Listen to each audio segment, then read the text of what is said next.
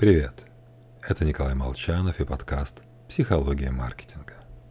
И сегодня мы с вами будем шутить, но не как ЦСКА-ТВ, потому что пришло время для хорошо выдержанной мной январской новости.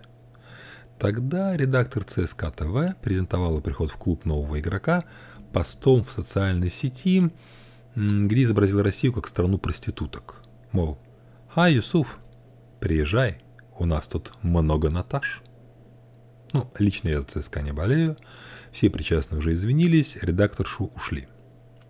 Однако сегодня, в день, когда у нас у всех спина белая, напоминаю, использовать юмор в общении с покупателями все равно, что засунуть руку в мешок со змеями в поисках очень маленького кусочка золота. Может сработать, но риск крайне велик. Как и в посте про Юсуфа, понятно, хотели просто пошутить. В курилке зашло бы на ура, но в публичном поле лишь повредило бренду.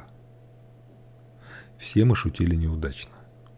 Даже если выразить мысль совершенно ясно, обязательно найдется кто-то, увидевший в ней скрытый смысл.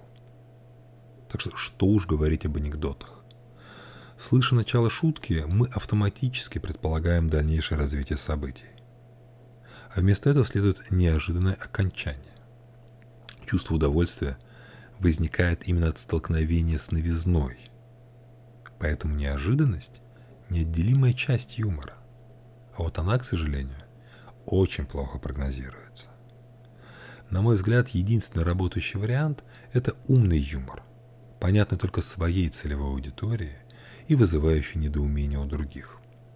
Если нами будут возмущаться противники бренда, ничего страшного, они и так не купят, зато способны волной своего гнева поднять уровень известности. Так что шутите реже и умнее.